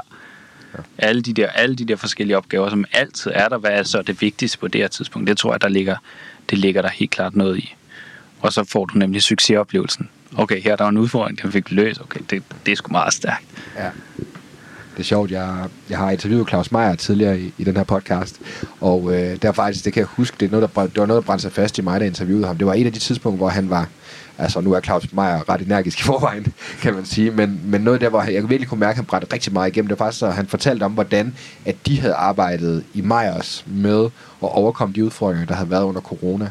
Mm. Øh, altså, hvordan de virkelig havde været nødt til at bruge al deres innovative kraft på for eksempel at arrangere, at folk fik serveret udenfor i sådan nogle små telte, altså, du ved, to-mands-telte, for at de faktisk havde lov til at servere inden for de her krav og så videre, ikke? Mm. Og der er også noget af, det tror jeg faktisk også, det kan man sige, det er jo faktisk det, det privilegie, du har som startup. Det er jo netop, at jamen, du kan tillade dig bare at komme med frisk blod og give det det drive, der siger, det her, det kan vi godt, øh, det her, det kan vi godt løse, og det her, det vil vi løse, ikke? Ja, du har også stadig fleksibiliteten til det, ikke? Ja. Jeg tror også, det er det, som nogle gange, så, når der opstår de der problemer, så bliver man da også nødt til på en eller anden måde kannibalisere andre ting eller andre fokusområder. Ja. Altså, det her det er det vigtigste lige nu. Okay, som startup, det er kunderne. det fylder i hvert fald, det fylder det sådan balancemæssigt i hvert fald mere lige til, lige til at starte med at sige, okay, hvad, hvad er det, der skal til for at lykkes med det her? Og sådan den der kreativitet, det er der også, der er måske også mange gange frækhed, ikke? Altså, hvor man sådan siger, det er måske lige, det, det er lige en gråzone, eller det er lige på snitfladerne til, til noget, noget, man ikke ville gøre, hvis man var 20 år gammel virksomhed og så videre. Det, og det er nok der, hvor der er også rigtig mange, der bliver udfordret, fordi det er gråzonerne, der, er, der også sker noget spændende i. Mm. At, at der, for, for 10 år siden hed det disruption, men måske bare en gråzone i dag. Ja. De er blevet meget snævre i dag. man, man går på tynd linje. For jo rigtig dejligt, at vi ikke har, vi ikke har et disruption mere som sådan uh, det der, som alle render op om for 20 år siden, ja, så stille det, er lidt stille død, ikke? ja, men det sker bare hver dag. Det er dagligdag nu. Ja. Ja. Det er enormt spændende, synes jeg, det der, så, så høre om rejsen, kan man sige, med, med Global Connect i det hele taget, også fordi, at, at det er også, altså som vi også sidder og snakker om nu og så videre, der har virkelig været nogle op- og nogle nedture, kunne jeg forestille mig i det der, men det sjove er jo, du ved, når jeg sad og kiggede lidt sådan og, og, og, og læste de ting, der han var ligesom, du ved, fra pressen og andet i forhold til, til researchen til det her interview. Det sjove er jo et eller andet sted, altså det, det synes jeg faktisk er et meget interessant spørgsmål at stille dig også, Claus. Det er det der med, du ved, fordi I startede jo øhm, Global Connect, fordi din far han så en mulighed dengang, kan man sige. Mm. Så gennemgik I en masse år, hvor at I I lykkedes med det, I gjorde, og så frasolgte I det, som jo igen er det, som, som pressen på en eller anden måde ser som den her milepæl, at nu har man frasolgt sin virksomhed og så videre. Og jeg synes bare, det, jeg slog, det slog mig faktisk lidt, da jeg sådan læste, du ved, sådan artiklerne og så videre. Øh, jeg kunne finde det jo ikke, fordi nødvendigvis der er så mange af dem, men det er altid sådan, der bliver altid refereret til på en eller anden måde som milliardærfamilien. Du ved, et eller andet sted, ikke? Mm. Hvad tænker du egentlig om, at det er det fokus, der er på den kæmpemæssige, øhm, du ved, præstation, I har, har startet og drevet og lykkes så meget med en virksomhed, som I har? Er det et fedt prædikat at få? Mm. Nej, det er det selvfølgelig ikke. Det er det selvfølgelig ikke. Altså heller ikke, fordi det fortæller ikke noget, det fortæller ikke rigtig noget om alle de offringer, der er blevet lavet undervejs. Altså for at komme der, vil en, en succesrig familie være bedre? Ja, helt, altså sådan, men pressen er, jo, pressen er jo rigtig meget drevet af clickbaits. Mm. Øh, og, og milliardær, millioner og så videre, det er åbenbart noget, som driver rigtig godt. Øh, men det fortæller jo ikke, det fortæller jo ingenting om, hvad det er, der er blevet, hvad det har krævet. Altså nu, virksomheden er solgt, det var der en proces på et år med, fint. Men bag ved den, der er, der er næsten 20 år, øh, 20 år, hvor der har været offringer, hvor der har været øh, knoklet benhårdt for at opnå et eller andet. Øh, så sådan, men, men det er ikke noget, jeg, det er selvfølgelig ikke noget, jeg går sådan sindssygt meget op i, at der er en eller anden prædikat. Det er ikke noget, der er med til at definere mig i dag i hvert fald. Mm. Ja, det er, jeg synes, der er nogle gode ting i det, ikke? Altså netop det der med, altså, og det er jo også, jeg synes også, det er et perspektiv, jeg synes, der er vigtigt at sige. Altså, du ved, at et eller andet sted, så og det snakker vi også en lille smule om inden, så nu sidder jeg lytter, nu har jeg sagt det fire gange, nu siger jeg det ikke mere. men, øh, men netop, at, at for jer kunne jeg forestille mig, at det har været lige så, altså det har ikke været det, der ligger herude, men det har været alt det, der er sket fra din far, fik idéen at starte virksomheden, til der, hvor I står i dag. Der, det andet er egentlig bare et resultat, der er kommet af, mm-hmm. at I har set mulighed, og I har arbejdet i 20 år for at få det, altså forløst den mulighed, og egentlig også har tænkt over efterfølgende, hvordan kan vi bruge den erfaring, og hvordan kan vi bruge øh, den viden, vi har til at så skabe nogle bedre rammer fremadrettet. Yes, præcis. Det har altid været sådan, det vil ligesom gik, der, der gik jo ikke så lang tid fra, der var underskrevet Global Connect, der gik jo tror, hvis du kigger på CVR-registeret, der gik nærmest en uge, så var Incubation stiftet i et, i et nyt CVR-nummer. Sådan, der, der gik ikke så lang tid før, der ligesom blev, blev startet noget nyt, fordi entreprenørskab og iværksætteri er noget, der bare det, det, det, det flyder i blodet på, hos os ikke? i alle år. Ja. Og, og, og sådan den første, jeg havde faktisk for nylig sådan lige sådan et, prøvet sådan genskabe historien om sådan, okay, hvordan er det så, vi er kommet hertil, som vi står i dag? Fordi indimellem, der, der opstår jo bare, der var ikke på det tidspunkt en, et, ligesom et, Nå, vores målsætning der, det er at stifte People Venture som om fem år. Nej, der sker en masse ting undervejs, som bliver med til at definere, at, at her står vi så stærkt i dag. Vi har sådan grundlæggende en tanke om, at sådan, vi vil gerne give noget tilbage til øh, iværksættermiljøet i Danmark.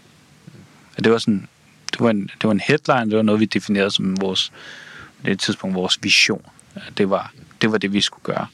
Og så har jeg altid, sådan, så har jeg altid drejet den rundt og sagt, jamen, det her, det er jo ikke, det er ikke en filantropisk rejse, men nu skal man bare begynde at poste nogle penge ud i værksættermiljøet, og så bliver alt godt, og så ser vi det hele blomstre alle mulige steder. Det er ikke det. Jeg tror, vi skulle finde en model på, hvordan det blev skalerbart, at der kunne ske mere og mere. Og det sker jo kun ved, at du kan, du kan lave en forretning på toppen af det. Og det, det blev sådan, det blev sådan grundstenen for, når vi laver noget, når vi laver et, et, et incubation hub, som vi sidder her i dag, men så er det ikke fordi, at det hele bare skal stilles til råd helt gratis, men selvfølgelig så skal der være noget forretning i, fordi ellers så, så er det på lånt tid på et tidspunkt, jamen, så er der ikke flere penge tilbage, og så stopper det, og så håber man, at der er nogle andre, der kommer og laver et godt initiativ og får det til at lykkes. Så derfor så skal man formå at skabe noget forretning. Nogle dele kan man lave mere forretning på end andre, men man skal stadig formå at ligesom få det til at rulle, fordi så kan det, så kan det koexistere i 50-100 år, fordi du kan få den ligesom maskinen til at rulle. Og det samme har vi også sådan, det investering, jamen, det, jamen det, skal, det, skal, det er jo ikke filantropiske penge, som er kommet ud i et eller andet miljø, og så venter vi, så venter vi i 10 år, og så siger vi, hey, Øh, nu, nu er der kommet noget afkast tilbage. Nej, det er jo også fordi, at jamen, de penge, de skal, ud, de skal ud og arbejde, de skal ud og se, vi skal ud og se, at der er nogle gode selskaber, som bliver bygget på baggrund af dem her. Og selvfølgelig, jamen så over tid, så giver det, så giver det nogle penge tilbage, som kan komme ind i, i motoren og rulle videre. Så det var sådan en grund, grundtanken med, hvorfor, hvorfor var det overhovedet, der skulle noget tilbage. Det var, det, var, det var også for at gøre lidt op med, nu har vi et meget, meget bedre klima i dag, og sådan et økosystem end dengang. Men der var det, der var sådan, der var det banken, man gik til. Eller sådan family and friends, hvis du lige kendte en, du havde en, en relation til en, til en rig person, så kunne du låne nogle penge der. Men det var bare nogle andre, nogle andre forhold. Og måske var det også for, at vi sådan, vi skal gøre op og sætte det sådan, sætte, sætte nogle modeller op for, hvordan det her det kan sådan blive ved med at eksistere og blive bedre og bedre. Og grundlæggende så har jeg sådan, at jo, jo flere sådan midler, vi kan få ned mod det samlede iværksættermiljø, jo bedre. Ja. Fordi så er der flere, der hopper ud i det, og der er flere selskaber, der kommer til at gå godt, og jo bedre og bedre. Så jeg har aldrig, jeg har aldrig haft den der fornemmelse af, at oh, men hvis der kommer for mange penge, så, sidder vi, så træder vi hinanden over tæerne og sådan, nej, det tror jeg sgu ikke på. Mm. Det tror jeg bare grundlæggende ikke på, at den, sammen kan vi godt, kan alle investorer og alle business angels, alle startups, sammen kan vi få, godt få skabt noget endnu mere grobund for, vi får endnu flere gode virksomheder der, derude, som end of the day skaber noget godt for, det, for samfundet. Ikke? Ja. Men det er ikke det, der er mit, det er ikke det, der er mit, sådan, mit kortsigtede fokus. Jeg ved godt, det er en afledt effekt, men, men det er ikke det, der er fokus. Nej. Og det er jo netop også, altså det, jeg synes, det er en interessant problematik at tale, tale rundt om, eller, eller hvad kan man sige, jeg vil ikke kalde det problematik, men lige så meget det her med netop, som du siger, at, at vi har også brug for som samfund, at der kommer flere af de virksomheder, som kan være med til at danne morgendagens succeser også. Ikke? Og mm. det er og der synes jeg netop også, at vi skal snakke for meget om corona og alt muligt andet. Nu er vi forhåbentlig ude på den anden side af alt det der. Men, men der har man også bare kunne se, at der er, der er virkelig, virkelig brug for, at der bliver taget hånd omkring de virksomheder, og dem som faktisk er de founders, som faktisk går ud og netop påtager sig den kæmpe risiko og den personlige, øh, meget, meget store offring, apropos noget af det, vi snakker om lidt tidligere, øh, som det kræver at lykkes med at skabe en, en succesfuld virksomhed. Det, den præmis har ikke ændret sig fra de, de sidste 200 år, eller 100 år, eller hvor meget det nu er, øh, at det, det kræver opfringer, og det kræver hårdt arbejde at lykkes med, med sin virksomhed. Og der er det virkelig dejligt at se, at der er rigtig mange, synes jeg, i, øh, i omkring økomiljøet, økosystemet hedder det, øh, som netop øh, er med til at understøtte, at, at de mennesker, der, der tager den rejse, at de faktisk også får det, der skal til, for at de i hvert fald har de bedst mulige forudsætninger for at lykkes med det, de gør. Ikke? Yes. Vi skal i hvert fald vi skal som samfund tænke rigtig, rigtig meget over, hvor vi, hvor vi ligesom prøver at regulere folk hen.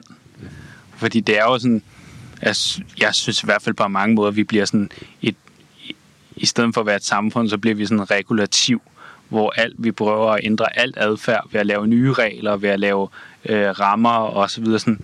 Men er det det, der skal til, for at vi får bygget sådan et, et, et værksættermiljø eller samfund, som, som vi jo som jeg tænker, alle vil nyde rigtig, rigtig godt af. Lav noget mere eksport. Få noget, altså, ja. få nogle indtægter til, til, til, til miljøet og samfundet og så videre. Det, det, det er i hvert fald noget, jeg sådan for nylig har tænkt mere og mere over, sådan måden vi, måde vi ændrer adfærd på. Det er som om den sidste, det sidste værktøj, vi sidder med i hånden, det er ved at lave nye regler. Mm. Så sådan, nå, GDPR for eksempel. Er det et rigtigt, er det et godt værktøj til at ændre folks adfærd? Med på, at der er, der, der er noget omkring, at vi, man bliver bedre og bedre til at få data og alt muligt, men, men er det så måden, vi skal, er GDPR måden, vi skulle have reguleret den adfærd på? Nej, det tror jeg. Nogle gange så ønsker jeg lidt, at sådan sund fornuft må godt komme tilbage. Kan vi, kan vi, kan vi agere efter sund fornuft, så, så vil det være smukt, ikke? Ja.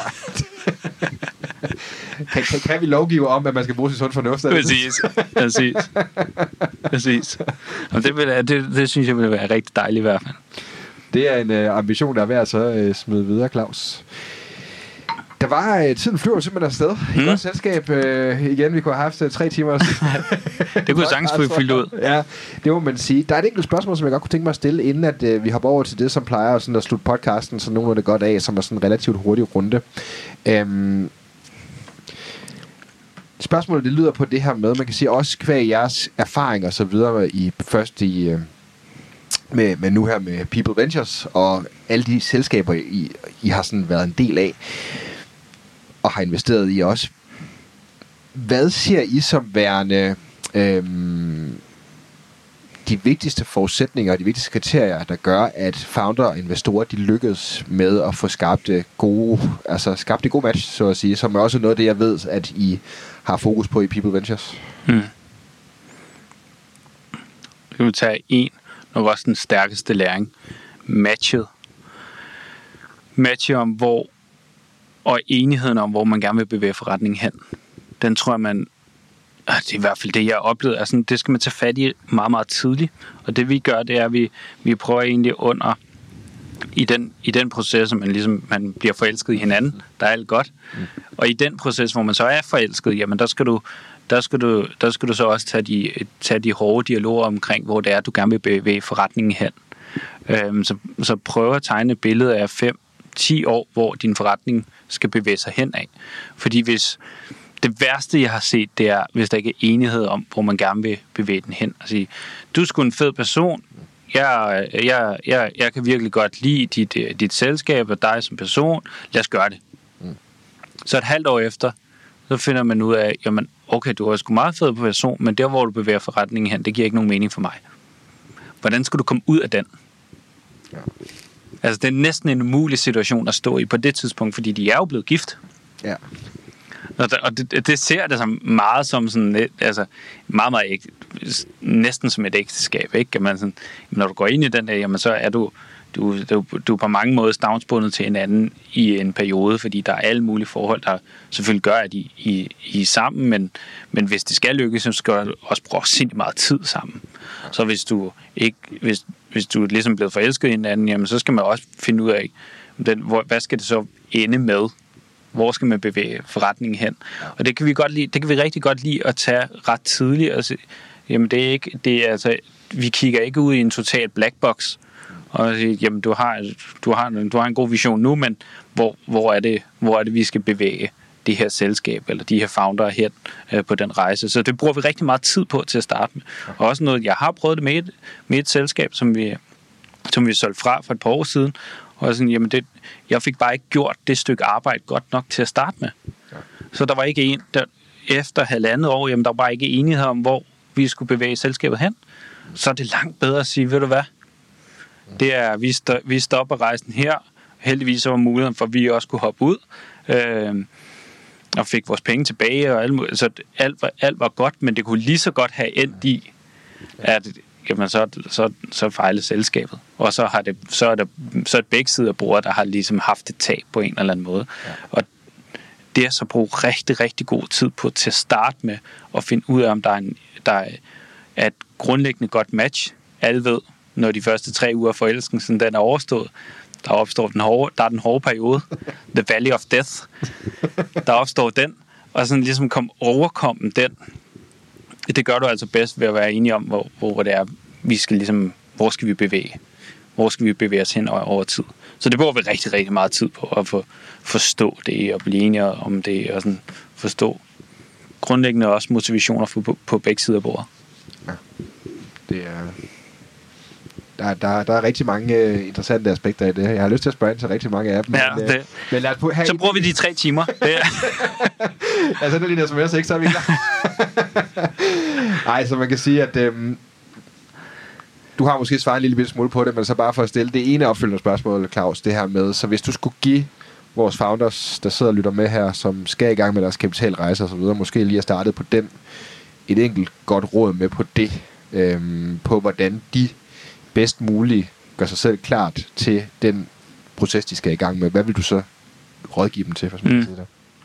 Jamen det er jo, det er jo så hvis du kigger på det, du kalder sådan due diligence-fasen, som er inden man laver investering, som er, er sådan, er, i hvert fald indtil nu sådan meget vægtet mod, at det er et juridisk stykke arbejde, der skal laves. Der skal laves nogle ejeraftaler, der skal laves nogle investeringsaftaler. Der er en advokat, der skal kigge nogle dokumenter igennem osv. Hvis du prøver at flytte dit fokus eller din balance væk fra det at sige, det er, det er noget, der skal ske, men det er noget, som ikke vægter højt op i mit hoved. I mit hoved, der skal jeg, der skal jeg forstå den anden person og den investor, jeg får med aller, aller bedst. Så det kunne for eksempel, noget af det smukke, jeg ser, som sådan, som vi også anbefaler, det er, prøv at tale med nogle af de, øh, de portføljeselskaber, vi har. Prøv at få en, forståelse af, hvordan det vi arbejder, når vi kommer på den anden side. Så vi kan, vi kan godt, vi kan, vi kan ligesom, vi kan have salgstøjet på, når vi står over for et startup, fordi ja. den dynamik, den er, ændret, den er i gang med at ændre sig en lille smule. Altså, ja. startup faktisk har mere magt, end de har haft tidligere. Ja. Men så, så, så får du en fornemmelse af, når vi, er, når vi er på den anden side af den investering, hvordan er vi så arbejde sammen med der? Og hvilken hjælp er det, man har fået, og ja. hele det der aktive, er sådan, når man alle siger, at de er aktive, er de så også aktive, når man kommer på den anden side og har 60 selskaber, man også lige skal, man også lige skal arbejde med. Og forstå den der, og vi, vi oplever det faktisk lige nu, at sådan, men startups, de, de, kører, de laver også en due diligence på, hvordan vi så er at arbejde med. Heldigvis så får vi rigtig gode anbefalinger for, for, for dem, vi arbejder men det kunne, hvis, hvis, hvis, vi ikke, hvis vi ikke ligesom havde taget den aktive og operationelle position, som vi har, jamen så tror jeg bare ikke, så havde vi, så havde vi fået en, en meget divergerende anbefaling fra dem, vi arbejder med. Så startup kan få rigtig meget værdi ud af det, så det vil jeg nok anbefale alle founders. Så sådan, prøv, du at snakke, prøv du at snakke med nogle andre, som arbejder sammen med de personer, eller den person, man får, får ind. Og så brug rigtig meget tid på at flytte fokus væk fra det juridiske, og flytte det over på sådan det strategiske, eller det operationelle, som man så forventer at sige, hvor at, at bruge noget tid på at sådan, ikke fordi det sådan skal være klassisk en strategiproces, men brug, brug tiden på at tale og forstå om, hvordan er det, vi skal arbejde sammen, og hvor, hvor, hvor ser jeg, og hvor ser de, at forretningen kommer ind. Og hvis, hvis det er rigtig godt, jamen så er der jo, så er der jo input fra begge sider, som, som ligesom får det til at gå op i en større en, eller en større som, som, som skaber nogle, over tid selvfølgelig skaber nogle resultater. At det ikke kun er en, en passiv, og så siger jeg, jamen, jeg er også enig med dig, founder, jeg er også enig med dig, jeg er også enig med dig, fordi så, så, ender, så ender du præcis samme sted, og så bliver det bare pengene, du går efter. Ja. Og der tror jeg, der tror jeg, du godt i dag, du kan være, eller jeg ved, du godt i dag kan være meget mere kritisk øh, i den situation, vi er i lige nu. Det kan være, det ændrer om fem år, hun også, men lige nu, der, der kan du sagtens tage den position. Ja, det er faktisk, og bare lige hvis jeg skal gøre lidt meta omkring det, så har jeg jo øh, interviewet tidligere i podcasten også Stine Mølgaard fra Radiobotics, mm. som jo er en af de virksomheder, I også har været yes. i. Så, og hun nævner faktisk også øh, nogle af de gode øh, spørgsmål, man kan stille, når man laver due diligence på sin investor. Yes. Så det vender måske en meget god knude ind i på en, øh, en fantastisk øh, snak, Claus. Øh, jeg har lige sådan en øh, lynrunde, som vi kalder den. Ja. Det, så må vi se, om det bliver det, eller ej. øh, med tre, fire relativt korte spørgsmål øh, yes. som jeg plejer podcast. Må kun svare ja eller nej? Nej. så, så bliver det nogle dumme svar. øhm, det første spørgsmål, Claus, er det her med, øhm, har du en specifik bog, øh, du har ofte anbefalet til andre, eller måske ligefrem givet i gave? Ved du hvad? Det, var, det kunne næsten godt have blevet et ja-nej spørgsmål. Ja. Jeg er afsindig dårlig til, til at læse bøger. Ja. Øhm, og hvorfor, hvorfor er det? Jeg er også afsindigt dårlig til at se film, ja. fordi jeg bliver utålmodig. Ja. Øh, så jeg har altså, det kunne have været et nej-spørgsmål, fordi ja. jeg, jeg kan ikke huske, hvornår jeg sidst har, har læst en bog. Jeg læser alle mulige overskrifter om, at, at alle de dygtigste og klogeste mennesker i hele verden, de læser bøger og læser 3-4 stykker om ugen og alt muligt. øh, det kan være, at jeg ikke er der øh, endnu, men, men så det har jeg ikke. Øh, jeg, vil ikke kunne, jeg vil ikke kunne sætte mig ned og sige, den der bog, den burde man godt nok lige have, have fokus på. Fordi så skulle jeg opfundet noget ind i dag, og det havde jeg sgu ikke lyst til. ja, det er det, ikke? Altså, man skal også finde, hvordan det er bare ren nysgerrighed, sådan, altså, hvordan har du det så sådan opdaget? Altså, I arbejder jo meget med tekstselskaber og ting, der virkelig er cutting edge. Mm. Hvordan har du det så sådan opdateret på de ting? Altså sådan at, at udvide din horisont, hvis man kan sige det? Taler med mennesker. Ja. Så noget af det, som jeg, noget af det, som jeg måske altid sådan har været god til, det er, det er at opsøge information. Så nysgerrig, jeg er nysgerrig omkring rigtig mange ting. Øh, og det, det kan jeg bedre lide at tale med dig om. Jeg kan bedre lide at møde nogen ude i miljøet, eller tale med dem, der faktisk er personerne bag den bog, eller et eller andet. Så opsøge information og opsøge mennesker, øh, hvis jeg har behov for, for, for den information. Så det er den måde, jeg primært holder mig, mest, allermest opdateret og, og, og få viden ind ved at mærke det og føle det og prøve det selv. Ikke? Ja. Det giver også, øh, der, er, der er lidt mere emotional punch i at så sidde og snakke med folk, end der er sidde og kigge, Det kigge en bog, ikke? Det føler jeg i hvert fald. Øh, det, det føler jeg, og derfor så, så bøger. Ja, altså, jeg vil, gerne, jeg vil gerne blive god til at læse en bog. Fordi jeg tror også, det bliver den måde at koble af på, på, på, på en måde, men jeg er ikke, jeg er ikke nået til det øh, endnu. Så det, men jeg har nogle år at, at lære det på endnu, så det, det, det, vil- det kunne være, at det skulle være en ambition for mig. Det er det, er det ikke endnu. Det er en ongoing process, ikke? Ja. Jeg har faktisk, jeg har faktisk et par bøger, som, som jeg har fået sådan i gaver. Øh, som jeg altid, et, min kæreste driller mig altid med, at jeg tager en bog med på ferie, men jeg får den aldrig åbnet. Og du ved da godt, du får blikket, fordi du har taget halvdelen af kufferten med bøger, ikke? Ja, præcis, præcis.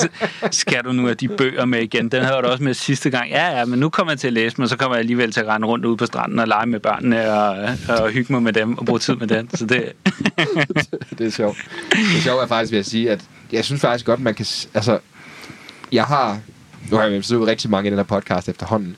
Men der er også det der med, du ved, folk er virkelig meget forskellige. Altså, du ved, hvor der, er- der, der er adskillige, der har haft det ligesom dig, at bøger, det var ikke for dem. Altså, for eksempel Mads Peter Vejby, øh, der også sagde, jeg fik en bog i fødselsdagsgave, så læste jeg halvdelen af den, så gad jeg ikke rigtig læse mere. Mm.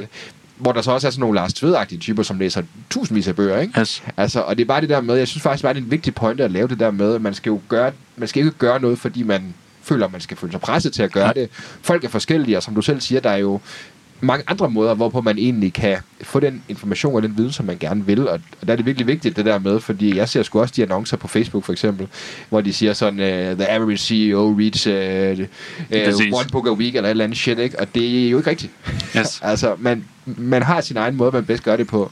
Det synes jeg bare er vigtigt at så give med til lytterne også, og så sige, øh, jeg elsker selv bøger, så, så jeg, den, den drikker jeg helt sig selv, den, øh, den medicin, men det er fordi, jeg, sådan er jeg, og sådan er du. Ja. du ved, og det tror jeg sgu bare, man skal huske også nogle gange, Yes. ikke? Øhm, lad det lade overlægget til det næste sidste spørgsmål, øh, Claus, øh, som jeg der får du simpelthen ikke lov til at svare ja, nej. Så, så siger jeg det så. Øhm, hvis nu du havde mulighed for at sende en sms-besked til alle mennesker i hele verden, hvad vil du så skrive i den sms-besked? Og hvorfor? Okay, det er et fedt spørgsmål alligevel. Til alle mennesker i hele verden. En sms-besked. Den skal have noget tænketid. Den skal være god, ikke? Bare tag din tid. Det. Øhm,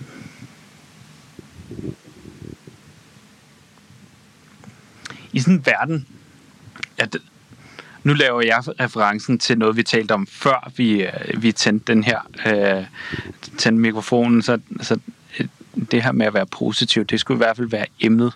Så kunne der være noget wording i det, men det der med at se po- positivt på verden, øh, det, det kunne jeg, det ville være noget, som ville være smukt at ligesom sende ud til alle og sige, prøv, prøv, at, prøv at tænke på alle de positive ting, der sker i verden. Øh, fordi hvis du tænker på de positive ting, på, på det, der sker i verden, så kan du også, så kan du også overkomme øh, de dårlige ting, der sker i verden.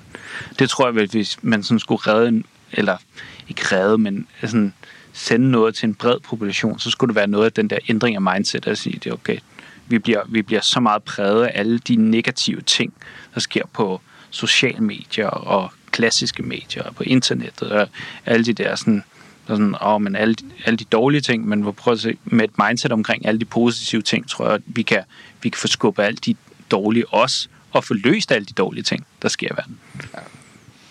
Så ikke sådan, jeg, jeg vil ikke kunne, jeg kan ikke sådan lige rappe den op i en konkret ting, men det skulle være noget omkring det Ja. ja. emne, tror jeg, jeg gerne vil have ud. Du kunne også lægge det som en... øh, Kan man ikke også sende sådan en lyd-sms'er egentlig? Altså, Det kunne være, at jeg bare lige skulle la- lave en lille speak. jeg ved ikke, hvor mange sprog vi skulle have oversat til, men...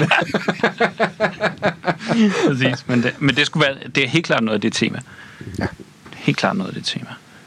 Det, øhm, lad, os, øh, lad os se, om vi kan få det wrappet op til en sms på en eller anden plan, Ja. øhm, og så springe over til det sidste spørgsmål.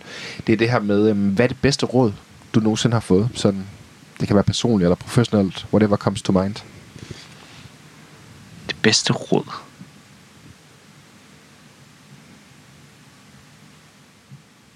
Øj, det var sådan nogle spørgsmål, der godt kunne have klaret noget forberedelse, var? Ja. Det, er- det er det, der er mening med det. Det skal man lige uh, sidde her og tænke over. Nu har du svaret så hurtigt på alt det andet, ikke? så jeg er Mm. nødt til at se, om jeg kan få en øh, enkelt pause ud af dig. Ja, den, den klarede du også der. Øhm,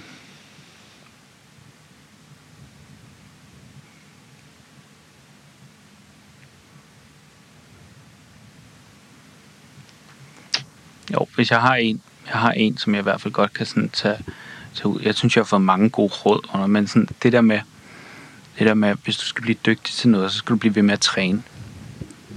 At det, det er ligesom, altså, din, din, din kompetence eller din evne, det er fuldstændig ligesom at træne en muskel. At gentagelser, det er bare rigtig, rigtig godt. At der, er- der er altid nogen, der er eksponeret til sådan at være, være, være dygtig til nogle ting, men du kan, du kan komme 80 eller 85 procent af vejen ved simpelthen bare at træne igen og igen og igen. Øhm, og hvis du er gærig efter at nå det, så, så når du det også. Øh, men den der øh, gærighed, øh, sådan viljen til, viljen til at lykkes ved at træne, det tror jeg, det tror jeg nok det bedste råd, jeg nogensinde har fået. Ja. Øhm, du kan, hvad du vil, det, ikke? Som kommer helt klart fra min opvækst. Ja. Helt klart fra min opvækst. Det, det, det, det er et mantra, eller nok, nok et, et usagt mantra, øh, som er sådan, jamen, vil du gerne det der, så, så bliv det der, fordi det, det, det er bare vejen derhen, vi skal have, vi skal have løst. Så, så skal det nok, så skal det nok lykkes. Det er, det er også et ganske sweet råd, må man sige. Og så sådan, øh, det er også lidt frækt, og så hiver det ekstra spørgsmål frem, når vi Ja, er lad mig bare få ikke? noget mere Men- tænkepause. Men, øh, men øh, hvad tror du egentlig, det var sådan en ren nysgerrighed, hvad tror du egentlig, der har været, når man kigger på, tilbage på, du har haft en allerede en lang karriere, øh, både i Global Connector nu her, og også med People Ventures og så videre i det her. Hvad tror du egentlig, der har været den kerneting, du har trænet i den periode, sådan, der, har, der har gjort dig i stand til at være der, hvor du er i dag? Kerneting. Jeg har lige fortalt, at jeg var svejserkniv, jeg var generalisten, mand. Nu skal jeg være kerne. En ting, jeg har Ja, trænet. svejserkniv har jo også en, altså Ja, en, en saks, den- der er lidt større end de andre, ikke? Den skal være lidt, der er en af dem, der må være lidt større end de andre. Øhm,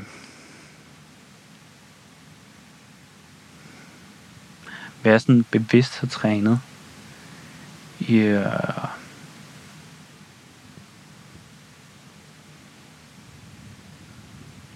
Ja, det var faktisk et godt spørgsmål.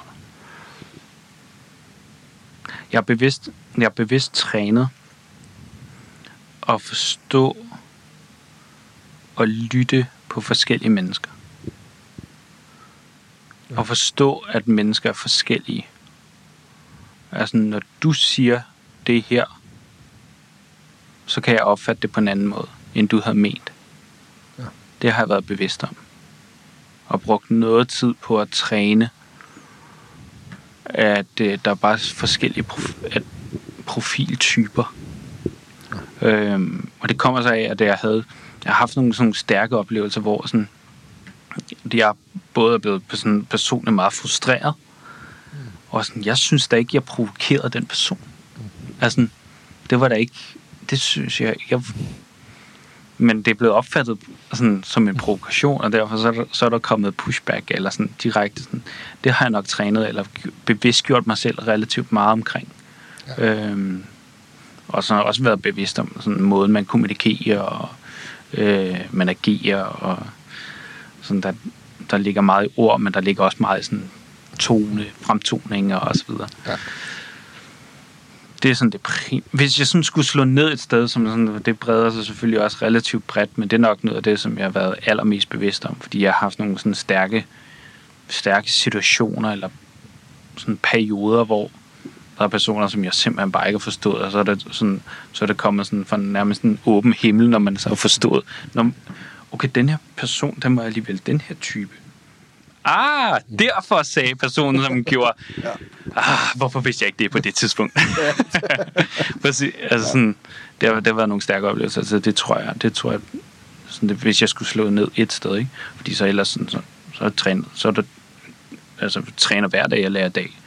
Og sådan, jeg lærer jo hver eneste dag stadig. Jeg føler også People Venture som mit startup på en eller anden måde. Det er bare en anden, det er bare noget andet, vi har gang i, men vi, vi forfiner hver eneste dag og skruer på alle mulige ting hver eneste dag, og, og skal lykkes med det, vi gerne vil. Ja. Så det er bare, en, det er bare et andet, andet selskab. Ja. ja, det er super interessant, synes jeg.